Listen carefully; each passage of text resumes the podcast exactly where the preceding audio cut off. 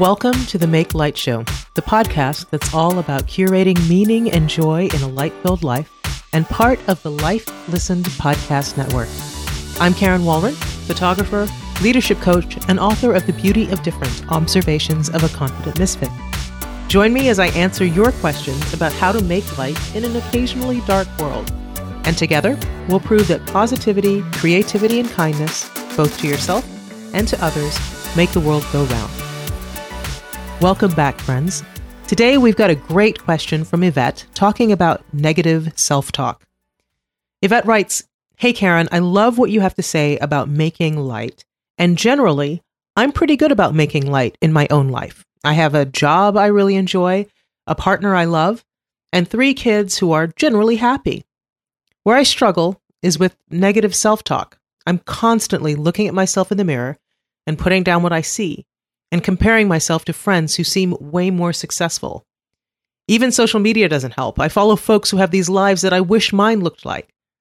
Any tips on how to quell that critical voice inside my head?" Yvette, honey, you are singing my song. Even though, like you, I'm pretty good at making light and even somewhat good at cutting myself slack, there are still many days when I can be truly self-critical. So this week, I thought I'd bring in an expert, my sweet friend, Katie Horwitch. Katie is the beautiful and creative mind behind Women Against Negative Talk, or WANT, an online destination to give women tools, resources, insight, and inspiration to shift their negative self-talk patterns and move forward into an empowered, self-actualized life that's all their own. She's also the voice behind The WANTcast, her podcast re- featuring badass women who share their wisdom and how to see your own worth. Katie and I met years ago at a program the Dove Campaign for Real Beauty sponsored at South by Southwest, and I've been a fan of hers ever since. When we spoke, she was in her recording studio on the Upper West Side of New York City, and I love that you can hear her enthusiasm matches the energy of the town in the background that she calls home. Take a listen. Katie, I cannot even begin to tell you how excited I am to have you here. Welcome to the Make Light Show. Thank you so much. I'm. It's an honor to be on. I'm. I'm fangirling so hard right now. Well, I am too. I mean, you know, you and I met like I don't. How many years ago? It was South by Southwest. Uh, a little over three years ago. Wow. Yeah. Wow. So, and I have been following you on on like social media and just such a fan of yours ever since. I love what you talk about, about helping women get through, um, you know, negative self-talk. And, and I, you know, I, let's just be really honest. You are like a lovely person. You're beautiful. You're confident. I can't imagine that you ever had negative self-talk in your life, you know, when I look at you. And so I would love to hear a little hilarious. Well, and that's the thing, right? Like, it's so funny because we all kind of look at other women and think, oh, they have everything, right? And in yeah. truth, we all, all of us women have negative self-talk. So mm-hmm. tell me a little bit about how you came to start Women Against Negative Self-Talk. Like, what did that, how did that happen? Yeah. So I actually, um, you'll like this. I thought of WANT way back in uh, two thousand seven. Okay. So I was, I was, little young thing at the time. And at the time, just to preface that, um, I, I grew up in a culture that was very much about bonding over negativity. And mm. I looked at the women around me and I heard them self-deprecating to relate, self-deprecating to connect. And there was also a lot of Um, self-deprecating so that we, if we say it first, then we can't be hurt by others. So Ooh. As a form of armor. Oh, yeah. wait, hang on, hang on, hang on. Oh, because okay. I, because I think you, I think you just tapped into something that I know I did. Mm-hmm. That's really interesting. So people would sort of t- like tear themselves down out loud because if I said it, it took the power away from somebody else to do it. Oh, totally. And I also think that there are people, and this isn't a good or bad thing, it just is. Yep. There are sometimes, sometimes we will self-deprecate so that we're kind of waiting for someone to negate our self-deprecation. Oh, yeah, yeah, yeah. You know, yeah, yeah, yeah. and get that validation. Oh, no, you're not. No, you're exactly. not that way. Yeah. Okay. Wow. Yes. All right. So you grew up with women who did this. Uh, Yeah. So this was, this was my norm. This was the conversation that I was surrounded by. Mm. And I wasn't fully conscious of it, but I grew up having this huge disconnect between my self-image and my self-confidence. And so when I say those two things, self-confidence to me was all internal. It was the belief in myself, if you will. But the lens through which I view that self-confidence, that's my self-image. That's how I sort of translate that confidence, translate mm. the um, the recognition of any sort of talent or appearance or any of that stuff. Mm. Um, so I had this this weird dichotomy going on where I was super self-confident, but I had a lousy self-image. Wow. Okay. And yeah, and that was combined with I, I was. I grew up in such a loving, amazing household, um, and I was a very artistic kid and teenager, and I was I was praised a lot for a lot of different things. Mm-hmm. What was really interesting is that the second that I started to appreciate those myself, I would be called vain or conceited, or I just yeah. need to get over myself, and and then I would react because I'm I'm someone who's called a highly sensitive person, where I just take in everything around me, everything from the energy when you walk into a room mm. to the lighting and the temperature in the room. Every single thing affects me. Um, so just that, like environmentally being so overstimulated, combined with this sort of clashing heads of, okay, you're allowed to be great in our eyes, but you can't see yourself right. as great. Um, I would just, I would, I would react to that. And I would also be told, you're so sensitive. You're being too sensitive. Because I would try to verbalize, like, this hurt my feelings. And whether I did a great job of that or not is totally irrelevant. You yeah. know, we find the language to verbalize when we are hurt or lonely or whatever, I think, as we grow up. But yeah. anyway, I grew up feeling like I was confident, but I wasn't allowed to be confident. Um, mm. I was I was sensitive, and when it was benefiting other people, that was a great trait. But when it came to myself, I wasn't allowed to be sensitive. I needed to suck it up. Mm. And then when I went to college, I developed, um, I, I you know, as many of us do when we go to college, we're out of control, and we either start partying or we uh put ourselves into this hole of just studying and wanting to be super academic. Mm. Um, I ended up developing an eating disorder because I was like, I, I don't know where I belong.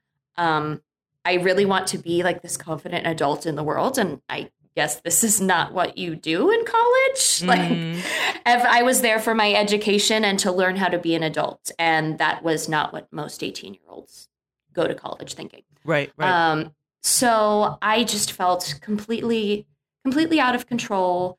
Um, I felt all of that sensitivity, all of that self-confidence, self-image dichotomy. That was sort of like the breaking point mm. for me. Um, so I don't say that the eating disorder that I went through, which, by the way, is something called orthorexia, which is an unhealthy obsession with health, whatever your definition of health is. Okay. Um, I don't say that the eating disorder that I went through made me aware of, gave me like this aha, self-talk aha, but it kind of gave me this opportunity to become self-aware and, and really dive into it. So when I thought of want, I was at the sort of working through, I don't want to say the tail end of the eating disorder years, but I was, I was at the point where I knew something was wrong. Um, nobody was talking about this eating disorder at the time. So it was another reason for me to be called crazy or think that I was the other mm. or, you know, get called names. So I was like, well, I don't feel normal. So I am, and there was one website made on like GeoCities that was talking about it, or Angel Fire or something, something like that. Right. Right. Um, With with like a gif of a, a, you know, remember the paperclip guy? Yeah, on, yeah, yeah, yeah, on, yeah. On, Mi- on Microsoft yeah, Word, yeah.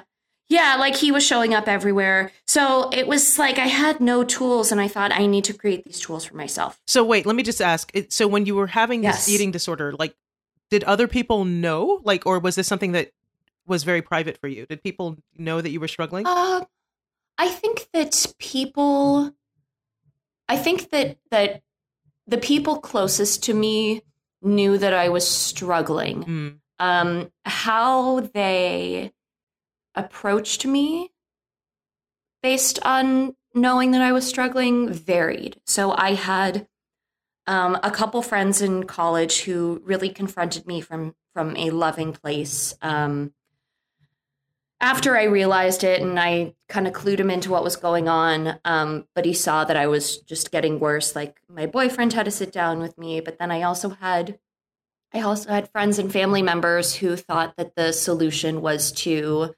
Um, like literally force feed me, um, uh, okay. which eating disorders are not about the food. They're never about right. The food. It's about the control. Exactly. Right. So there, there weren't a lot of people a who knew that I was struggling. They knew that something was, was, was off because right. I, I got super skinny and I was just a, I was a shell of myself. Okay. And I was in musical theater and it was starting to affect my voice. And that was actually the most impactful thing. My voice teacher said to me, she was like, uh, we, as in the the chairs of the department, um, were worried about you. Oh, wow. And okay. When you are, yeah. And when your body is, isn't able to support your breath, like it affects your voice. It affects mm. the performance. Mm. Um, and then I was like, oh, okay. All right, okay. I got it. Yeah, yeah, like yeah. There was something tangible to to link to, oh, what's happening right now is actually affecting where I want to go in the future. Right, okay, yeah. Um, but yeah, so I had a lot of different reactions. Okay. Um, so I began to basically be my own guinea pig. And that was everything from working foods that were sort of scary foods for me into my day and then realizing like, oh, everything was fine. Like right. The world did not collapse, to just being aware of how I responded to the people around me. And that's when I really was like, oh, this negative self-talk stuff that I've known existed. Mm. Then I realized. Mm. So it didn't lead to eating disorder, orthorexia, or anything. It was just, it was this slow build in right. my life. Right. That's so amazing. I'm, I'd like to say that that is amazing to yeah. me that you were able to be self-aware enough to start healing yourself. Like that's, that to me is really, really big that you were, you know, yeah. like that your, your chair came and said, okay, this is, this is something tangible here. Like this is really affecting you. And you were like, oh, okay, then I've got to go ahead and change. Like, I, I mean, mm-hmm. I hope you, I hope you realize how much strength and courage that was in your life that you Thank showed. You. That's amazing. That's amazing to me. Thank I love you. that. I love that. Well, I think that also part of that has to do with the sensitivity. And mm. I, whether anybody was telling me or not, um, I knew that there was something off with me. I was getting headaches all the time. Um, like I said, my voice wasn't the same. I started losing weight without trying to lose weight. Mm. Um, Like orthorexia was not about losing weight for me. It was about the control. And it was about like, okay, well, I want to be an adult. What do adults do? Um, mm. They eat super, super healthy and they go to the gym and everything is scheduled and regimented. Right. So I was just trying to be a grown up, really. Yeah. Um, and so I think that that, that intense self-awareness led me to be like, well, if nobody else is going to help me, then and if there's no resources for me, then I just kind of have to figure this out on my own. Right, right. So thank you. That's very sweet. But I I don't know if I could have done it any other way. Well, well, thank thank God you did, because now yeah. uh, want is something that helps so many women. So so tell me how that happened. How did that that, that come about? Yeah. So it was two thousand seven, like I said. I was at the point where I was very aware that this, that self-talk was affecting us way deeper than we thought. It wasn't just about switching out words or telling ourselves mantras, um, right. that this was something that was basically, it was an epidemic in our society. Mm. So I was on vacation with my family and I woke up from like a nap and I turned on the T V and the Dove Real Bodies commercial was on. Yeah. Yes. Which, which by the way, when we met each other at South by Southwest, it was because of the Dove Campaign for Real Beauty brought us together, right? To be on that campaign. I know. That's right. Yeah, so this is amazing. Well, that was like, and that was very early in me um, starting Want the, the second time around, which is in its current incarnation. Yep. And I, I remember meeting you and hearing that Dove was involved and being like, oh my gosh, if this is not like a sign from the universe or something, then I I don't know what is. I know it's I, Dove, a lot of good comes from that campaign. I tell you, a lot of good oh, in my yes. life came from that campaign. So you see oh this. Oh my God, it's amazing. It, it really is amazing. So you see the Dove Campaign for Real Beauty and what happened? Mm-hmm. I see the Dove Campaign for Real Beauty and I think one of two things. And now when I think back on that campaign, I think what an amazing kickstart to this incredible dialogue that we're having today and all this amazing work that Dove is doing. Yep. Um, it was sort of a, a a very easy way for people to tangibly grasp like what our media can look like, yep. which was cool. But I saw it and not but I saw it and I thought first I thought, oh my gosh, this is amazing. I've never seen anything like this before in my life. And just to clarify sec- for, for people who hadn't yes. seen it, was this the one with the mm. women that were in their underwear? Is that the... Is- yes, yes. Yeah, so- All the, the women in their underwear. Um, and I know that Stacey, who has been on your podcast before, she was in it. Nado, yes. Um, right? Nado. Yep. Um, yeah, it was the very, very first so, one. So where all these different women of different sizes were in their underwear. And it was the camp- Dove mm-hmm. Campaign for Real Beauty to show that beauty came in different sizes and shapes and colors yeah. and everything. That was sort and of ages, their, and, and ages, that was which is amazing. Amazing. So I see this and I think, oh my gosh, it's amazing. Right. Second thought is because the the premise of the commercial, or at least how I was interpreting it at age twenty-one or whatever, was love your body, you're beautiful. Mm. And I was like, well, what happens when I don't feel like I love my body? Mm. What happens when I look at myself and I don't feel beautiful? Mm. My third thought was there should be something out there that gives women tips and tools to shift their negative self-talk patterns. Mm. My fourth thought was I'm going to start something that gives women tips and tools to shift their negative self-talk patterns. And it's going to be called WANT, standing for Women Against Negative Talk. Like this all happened in a thirty second period in my brain. Seriously, like this. Is, yeah. So this is, you know what, this reminds me of that, um, that, wonderful TED talk that Elizabeth Gilbert does about how genius mm-hmm. is this thing that's out there and it just kind of comes swooping in and you hope and it, you hope that you catch it, but if you don't catch it, it goes on to someone else. It's like this muse, yes. this genius just showed up on about women. That is so amazing. I love this story. So what Thank happened? You. What happens next? Do you like get online well, and save the U R L? Like how did this happen? Okay, so I love telling this part of the story, and I think it's it's. important to tell because yes, I mean, want dot com, I, I don't even want to like Google what want dot com is. I, I think it's probably something that's very not appropriate for this podcast. Um, but I landed on, I was like, okay, what is this going to be? And the word um, awareness, I think awareness campaign or awareness initiative, something like that, like that awareness campaign, I think.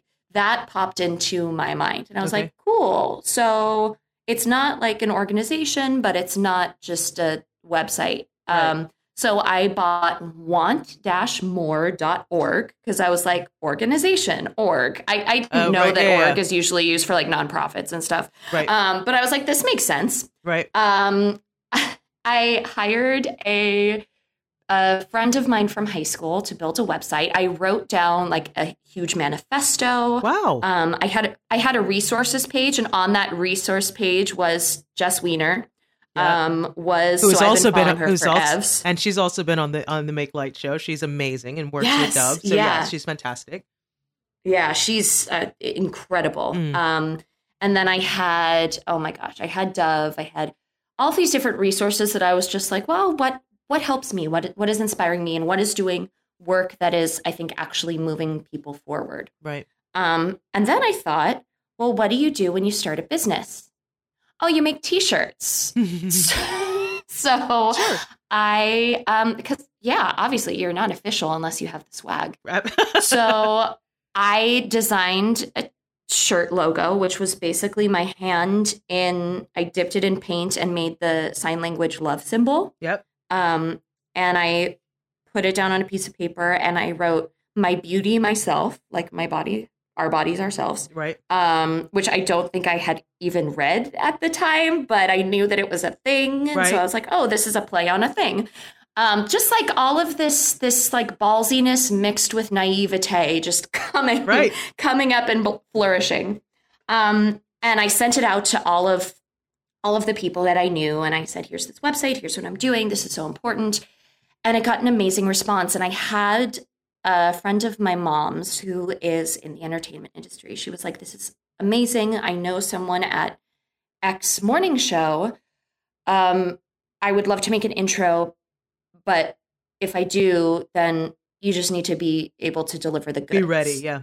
Yeah. And I was like, well, I I have T-shirts. Yeah. Like, those are, are those the goods? Right, right. Uh, so I like, I, I knew I had this idea, but I didn't know how to build it out yet. And I, I mean, I kept it going where I was just telling people about it and like updating the website, whatever. Um, For like a good six to eight months. And then it just sort of fizzled out. Mm. And so tell me what it is I, now. So how is it different? Yes. Well, um, we don't have T-shirts. Damn it. At some point. Damn it. But yeah, I did. I did tip to anybody who's listening who wants to start a business. You probably should not start with the T-shirts. Okay. Probably not a great pro if tip. It's, if it's what, yeah, if unless it's a T-shirt making exactly. business. Pro tip. Okay. Yes. Awesome. Um. So yeah, it was dormant for I mean, gosh, mid two thousand eight until to, mid two thousand fourteen, mm. and I think and people always said to me in that time like.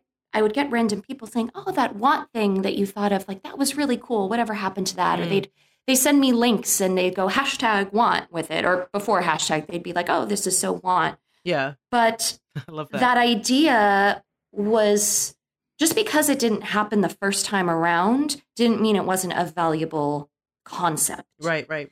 So um, I actually feel like the entire want path is just connecting me completely to you, because when it came around to me the second time, I had had a um, a pretty built out career in editorial and online editorial and mm. wellness editorial for a while. I had been teaching fitness for a while. I was very entrenched in this sort of wellness community, wellness lifestyle um, media that had been popping up.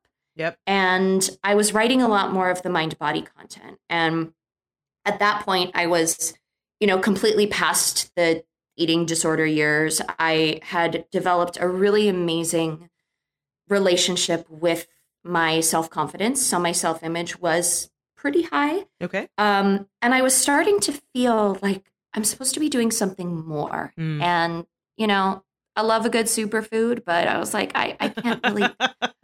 I, I, it doesn't light me up to be like editing content about superfoods right. every day. Right, right, right. You know?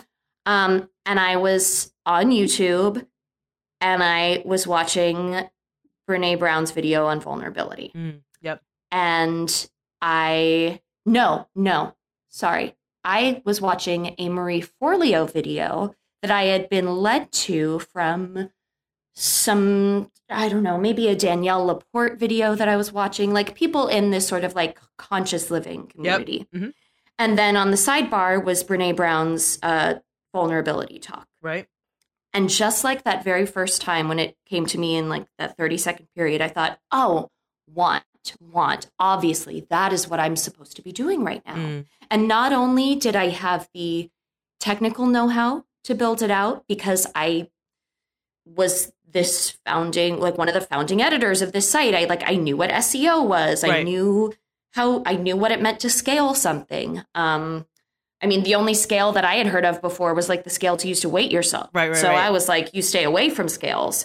uh, um, so I knew all the technical stuff, but I was also totally confident in both the stuff that I knew and the stuff that I didn't know, like the stuff that I had some sort of expertise on through years and years of writing and researching and just like experiential research and testing things on myself to make sure that it works for me and for other people. And I also knew the stuff that like wasn't my wheelhouse and I could ask for help wisely. Yeah. Yeah. So I spent so, I spent eight months wow. putting it together. And yeah. so so if somebody goes there, what do they find? So WANT now as it lives is it's women against negative talk dot com. Um, and it lives as editorial. So there's the website that yep. has that has writing. It's mostly my writing, and it's a combination of more pragmatic tips and tools, a lot of situational stuff.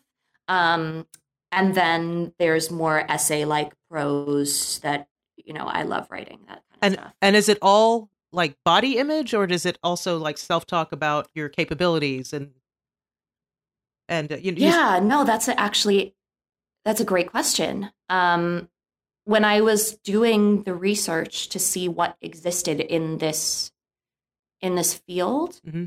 I was mostly finding that one of two things.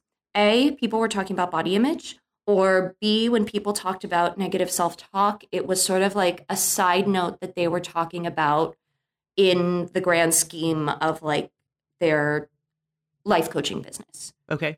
Which is fantastic. But I was like, I want to create something that is just about negative self-talk and about self-talk in general. Okay. Um, So, so yeah, there's everything from body, career, awesome, relationships. I mean, you name it, it's, it's probably on it there. And if it's not, write me an email and it will get on there. I love that. All right. So I want to yeah. get into, uh, to Yvette's question, because I yeah, love, yeah, I yeah, loved yeah. her question was all about, you know, like she, she recognized that she had this really good life, but she still would look in the mirror and, t- and, and have this, you know, negative talk to herself, and also like the, look at lives of other people and think, well, you know, my house should look like that. My life should look like that. So, um, mm-hmm. so what I love, one of your, you have a wonderful podcast yourself called The WANTcast, mm-hmm.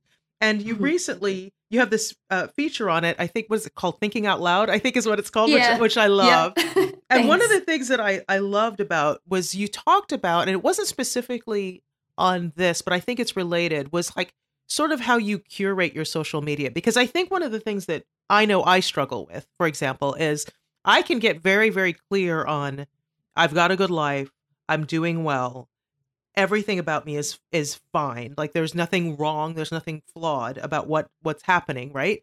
And then you look out at social media and other things, and you have this entire media telling you, yeah, but you're doing it wrong. Right. Mm-hmm. Um, yeah, but your home should look like this. Your body should look like this. Your career should look like this. Um, and so you talked in this recent episode about curating your feed. And I think the way you talked about it was about an aesthetic. Um, mm-hmm. But also one of the things that I loved about it was you talked about how you felt like, I'm supposed to be looking at this, so I am. And then realizing, wait a minute, that's not who I am. So tell me a little mm-hmm. bit about how you can, I guess, curate the messages that are coming at you and be really mindful of what that is. Talk, talk a little bit yeah. about that. Yeah. So I think that I, I love talking about this, and I love this question. Um, so thank you, Yvette. Hmm. I, uh, I, I think that this is twofold. So there's one, what we were talking about, inspiration versus aesthetic. Mm-hmm. And then I think that you can't talk about that without talking about jealousy and envy. Yeah, right? Absolutely. Um, because and that's so and, real and I think, on social media. And I think perfectionism, right? And I mm, think you yes. know that sort of uh, that sort of chasing an un, you know an uh, un, uh, you know an unrealistic ideal, and and you know I mean uh, let's let's just let's just be real clear. Like even the people who have perfect lives on the internet don't have perfect lives. Like let's let's just oh, start totally. with that. Like they are showing you what they want to show you. That that is not what's mm-hmm. going on. So how do you get mm-hmm. your head to go, oh, okay, yeah, I, I get what this message is about, and I need to either keep it out or or put it in its perspective.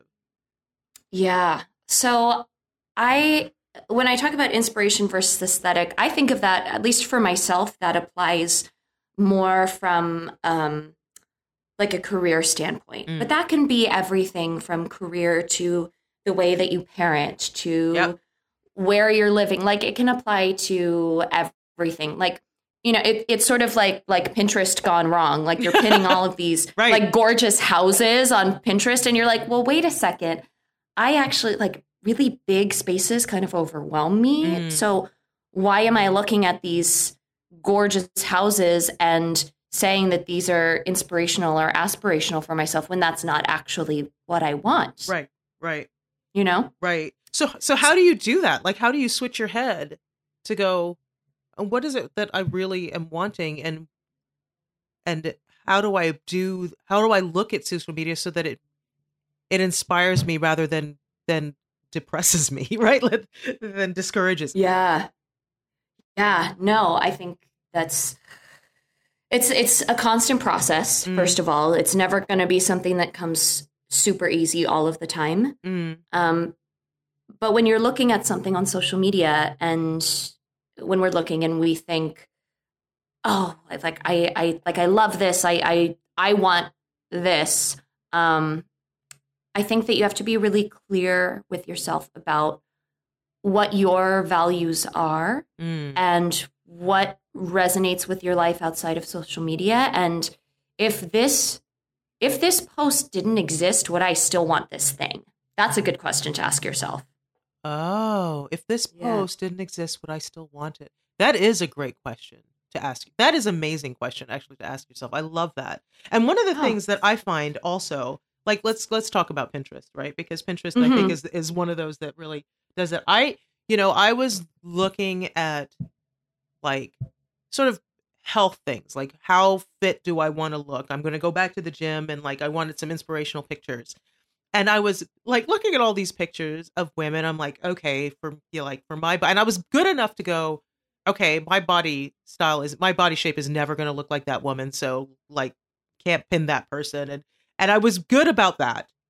And then I suddenly I realized I was looking at all of these photographs of women who were thirty years younger than me. And I was like, yeah, what am I doing? Like like that makes no sense. Like it, it may, like there are women who are in great shape who are my age. Why am I pinning women who are, you know, twenty when I'm fifty? Like that doesn't make any sense right. to me, right? And so I think mm-hmm. a lot. I, I think it's also sort of a gut check, like you said. Like, well, wait, why am I pinning these huge houses if I go into a huge house in real life and I'm completely overwhelmed, or mm-hmm. I find it cold, or I find it, you know. you know, agoraphobic or, you know, whatever it is. Um, yeah. And so I think that sort of gut check is really, really um, smart to do. And I think also for me, if I start to feel bad, then there's something wrong with it, right? Like to me, like mm-hmm. if you're going to start pinning or following, like if I, if I look at something and go, this makes me, this doesn't make me go, wow, I can do that. But instead mm-hmm. it goes, wow, I could never do that. Then stop looking at it. Right. You know? You know, and right. I, that for me is every like decor or every, you know, decor, fitness, whatever it, career. If, if yeah. when I look at it and go, God, she's so, she's got it. I'm never going to be able to do that. Man, it's time to cut that out. Like, I'm like, yeah, you know, but yeah. if it, if, what it does is go, it makes me go, oh, that's really cool. And I see how she got there and I'm going to start going there because I get it. And that looks like fun. Exactly. Now we're on to something. Right? Yeah. So, no, it's really interesting that you bring up fitness because, I mean, I've I've now been in the fitness industry for, oh my God, like over a third of my life now. Yeah. And um, it has changed a lot in yep. that time. And I think that social media has played a, a huge part in that. So I have kind of gotten off my game with my yoga practice lately. But mm. um, when I do practice, I really like like restorative type yoga. I like yeah. stuff that grounds me. I, I'm not looking at yoga to be a workout. I'm not looking for yoga to be gymnastics. Yeah. I I want it to be like like give me the bolsters, give me the straps, give me all the props, and like let's just work out all the kinks that are in there. Yeah. And there's this um In, in in the yoga world and in the fitness world, there's sort of this um, this joke that's going around, and it's funny because it's true, that there's all of these yogi Instagram accounts that are just people contorting their bodies into these crazy shapes yep. yeah, yeah, yeah. Um, in the name of yoga. and then writing like this inspirational quote that has nothing to do with it under it. And uh, there's actually a fantastic Instagram account that I think you should check out, and it's called Shallow Yoga. And I it's love the name bar- already.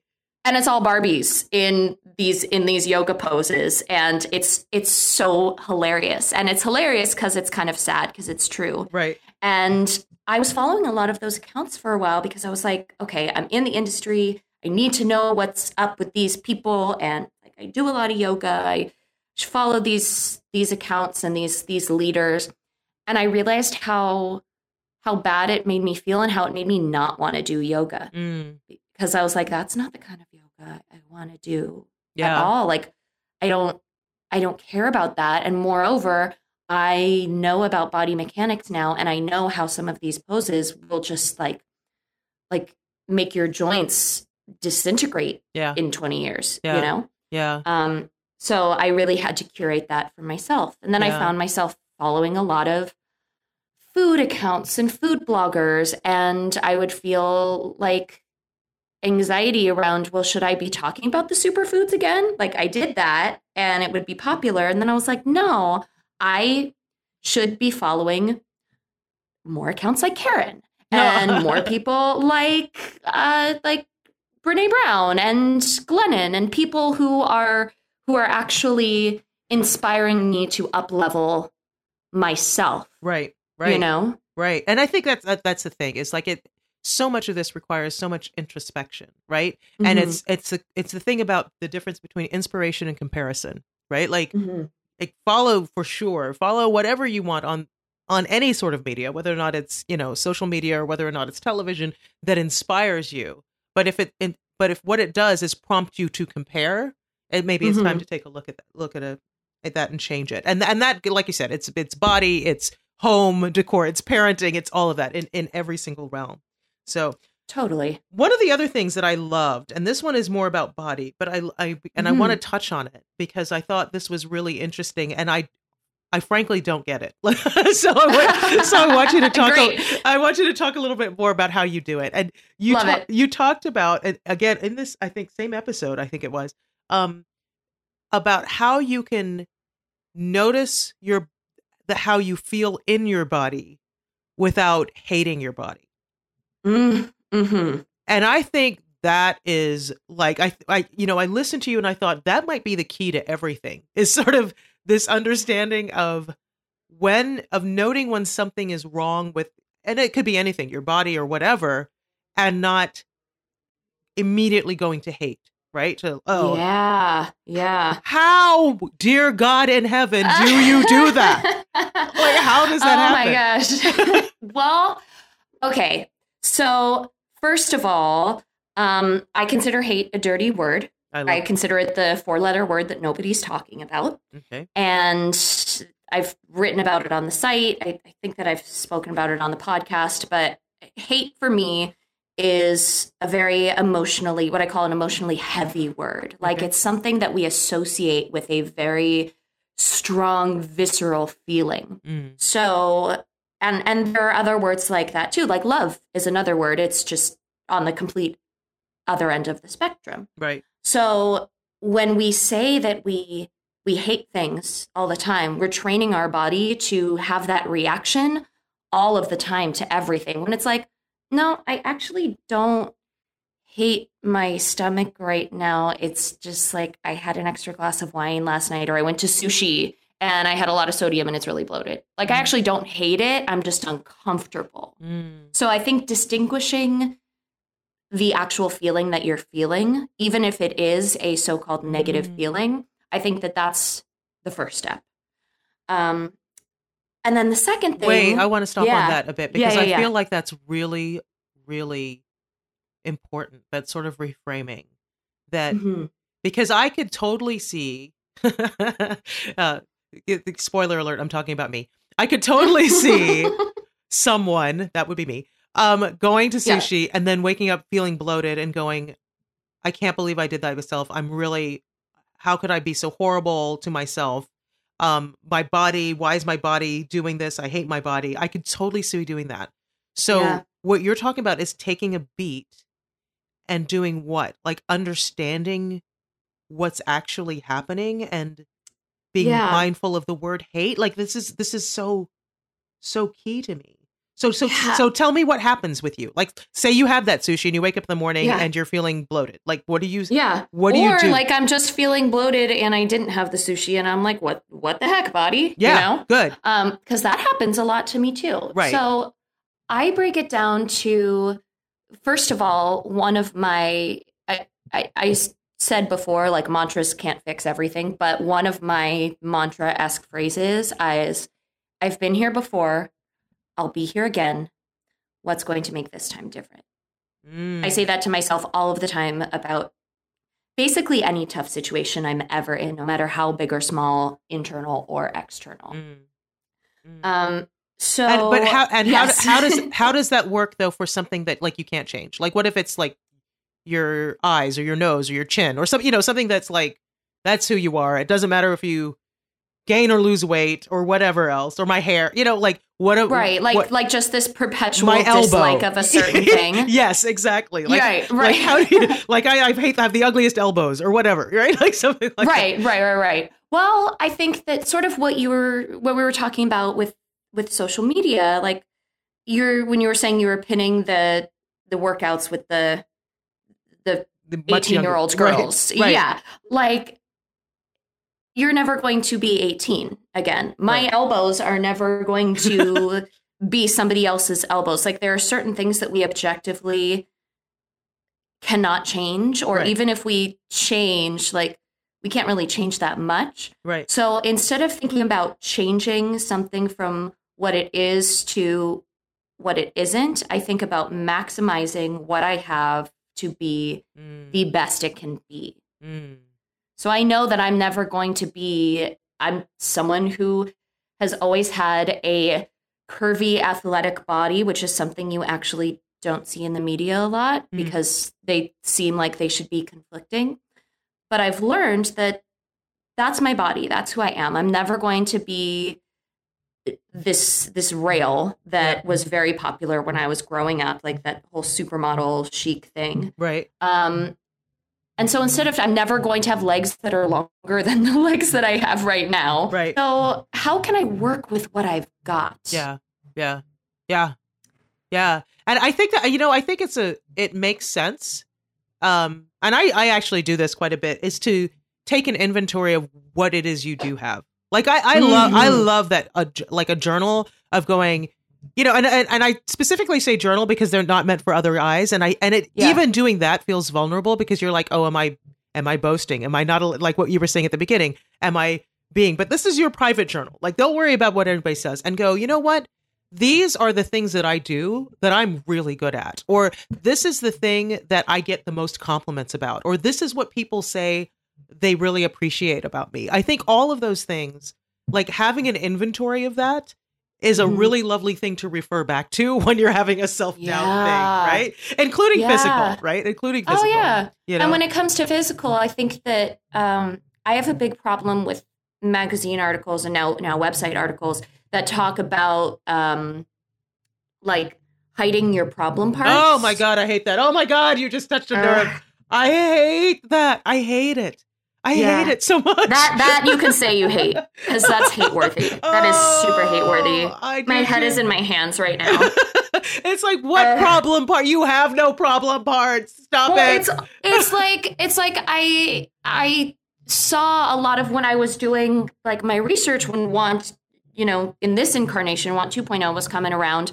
Saw a lot of people referring to their inner dialogue as this other, as their inner mean girl or their inner, right. I know I like to keep it clean. So B word, like, yeah. uh, you know, it was, it was pitting ourselves against this other aspect of ourselves. And I'm like, nah, we're, we're one being. And so we need to, like, if all of the different parts of our body and mind and soul, if they are all our own, their own things, which I think they are, but they're all working on a team. So they right. all inform each other. Mm. It's sort of like a relay race. Like you can't get to the third leg of the race if the first person doesn't give their all in mm. their section of the race, mm. you know? Yeah, I love that. I love that. All right. So let's say that we have a listener right now who yes. is um the the victim of her own negative talk, right? Like mm-hmm.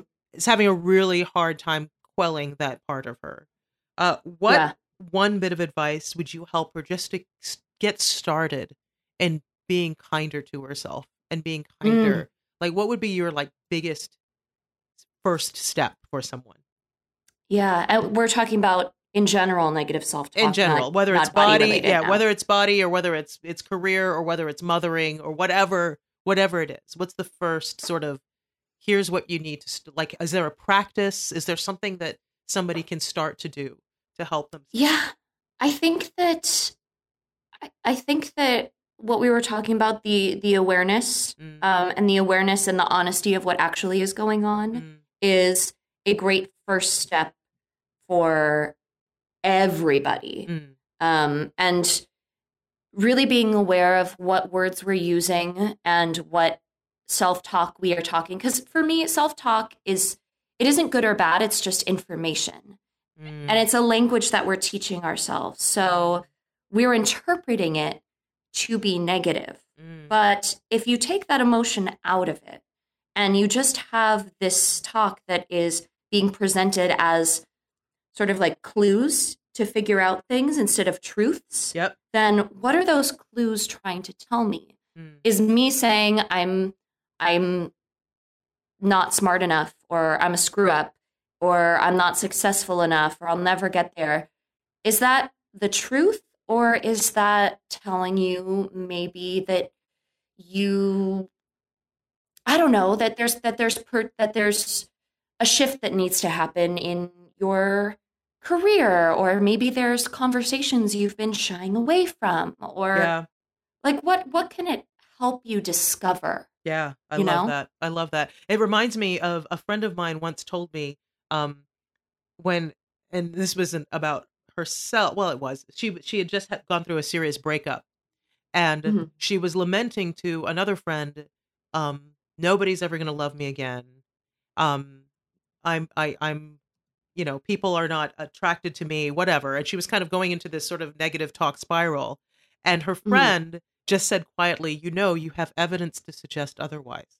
Like mm-hmm. if you look in your past, you know that you'll find love again. You know that, you know, like, and it's, it's, and I loved that. And I use that a lot. It's like, you know what, Karen, you have evidence to suggest otherwise, right? Yes. If I say, oh, I'm so ugly. Well, Karen, you've had people tell you you're beautiful before. Like, you have evidence to suggest otherwise. Oh, I'm not smart. Yeah. Karen, you have evidence to suggest otherwise, right? Like, yeah. like you, you, you graduated college. Like, you're clearly, you know, like, right, like right. whatever it is, like that you have evidence to suggest otherwise. And I've always thought that to be really helpful as well, to prompt me into thinking, what is that evidence? Yes. And uh, what really is going on? Uh, you know, yes. to your point, yes. which I really, really love that.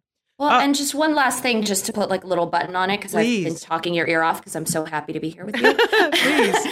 um, I think that it's also very important that we, I don't even want to say celebrate, because that seems like this big thing that requires a lot of stuff that like, I'm a very proactive person, but I'm also, I can be very lazy. So it's like, sometimes I don't want to celebrate. Like, yeah, I wanna, right.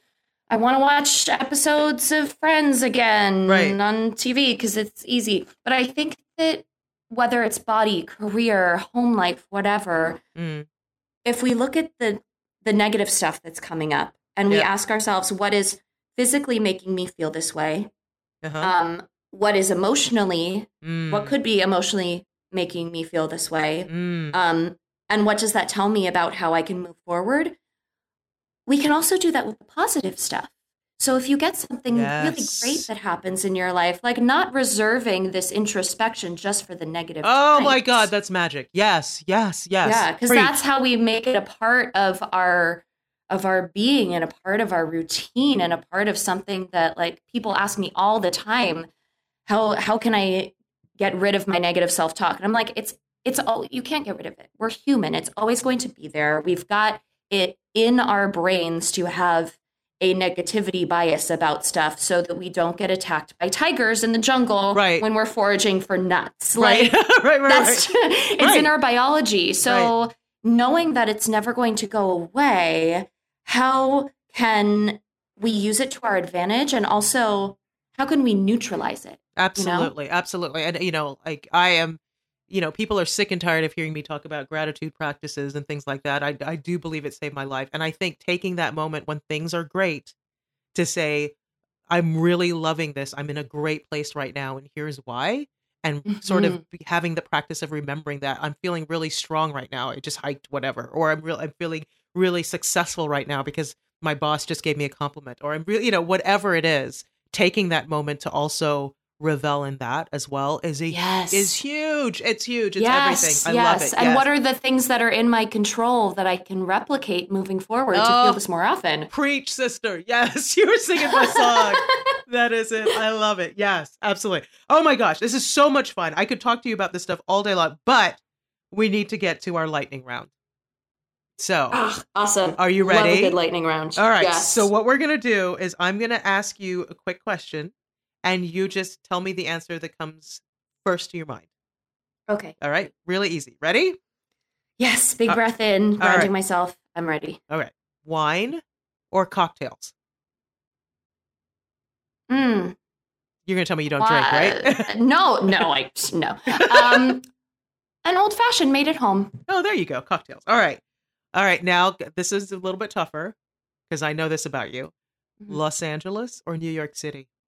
Right now, New York City. That was actually easier than wine wow. and cocktails. Okay. Wow. All right. Okay. Since you're a fit, I know you teach spin classes and stuff. Mm-hmm. So sweat inducing movement or rest and relaxation? Uh, sweat-inducing movement, but never forgetting the rest and relax. Oh, that's cheating. You can't say Sorry. both. Sweat-inducing movement. Sweat-inducing movement. All right. But I love sleep. I oh my god. Oh my god. Sleep, sleep is the is best up. thing. It's so awesome. All right. What is something someone would be surprised to learn about you? Oh, surprised to learn about me. Um, I was. I was in a in the movie Valentine's Day with Jessica Alba. A scene with Jessica Alba. No, not Alba. Sorry, Biel. Biel. Jessica oh my gosh, Biel. Jessica Biel. You were in the yes. movie. That's awesome. Yes. Did you get to yes. meet Jessica Biel? I did. We like spent the whole afternoon together, and she's from the same hometown that I am, and she was so cool. And fun fact: the scene is not. In the movie, it got cut from the movie, but it made the deleted scenes. Oh, nice. Like at the now, end of the now D V D. Now I totally have to find it so that I can see it. That's awesome. All right. Yeah. And what is something, this might be, that this your answer might be the same, but what is something that you're really proud about, about yourself? The answer might be the same, that I was in a scene with Jessica no, Biel. Oh, you got to pick another on one. Deleted scenes. Exactly. Yes. Pick another one. No, though. no, no. Um, something that I'm really proud of about myself. Yeah. I, I am... really proud of how me I've become. Oh, I love that. I love that. All right. Yeah. The next two are questions my daughter makes me ask every guest. So mm-hmm. Pandora or Spotify? Um, Spotify working out, Pandora at home. Oh, nice. I like yep. that. Um, and Facebook or Instagram? Instagram. Yeah, me too. And finally, yeah. this is a big question. This isn't part of the lightning round. What does it mean mm-hmm. to thrive? I think to thrive is to, I, I, I said the thing that I was the most proud of was I am as me as I can be. Mm. I think that to thrive is being as, as fully you as you can be everywhere you go. I love it. I love it. Katie, you are so yes. much fun. Thank you so much. This was the best. I love, I love talking. I cannot wait to keep following you. I'm going to put your links to everything Um, in the show notes. Thank you so, so much for being a part of this. Thank you so much. It's an absolute joy. Katie is amazing. There's so much good stuff here. I love how she says that hate is a dirty word. I think I'm really going to try to remember that in my daily life. Helping reframe what it is I'm actually feeling to what is truly going on instead of saying I hate everything might just change everything. So thanks so much for that, Katie. To find out more about Katie Horwitch and the Women Against Negative Talk, please be sure to check out her site as well as her amazing podcast. I'll leave links to both in the show notes.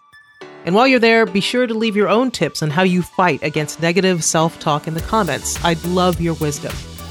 And of course, If you're talking about today's episode on social media, don't forget to use hashtag Make Light Show so we can find you. As always, if you're looking for more ways to make more light in your life, but you find yourself stuck, please send me an email with any questions or challenges you'd like me to tackle to Karen at the make light show dot com. And you just might hear an answer to your question on an upcoming episode of The Make Light Show. I'm Karen Walren, and I'll be back next week with all new tips and tricks to make light. In the meantime, make sure you subscribe, rate, and review this show in Apple Podcasts or wherever you listen to podcasts so you don't miss a thing. Thrive on, friends.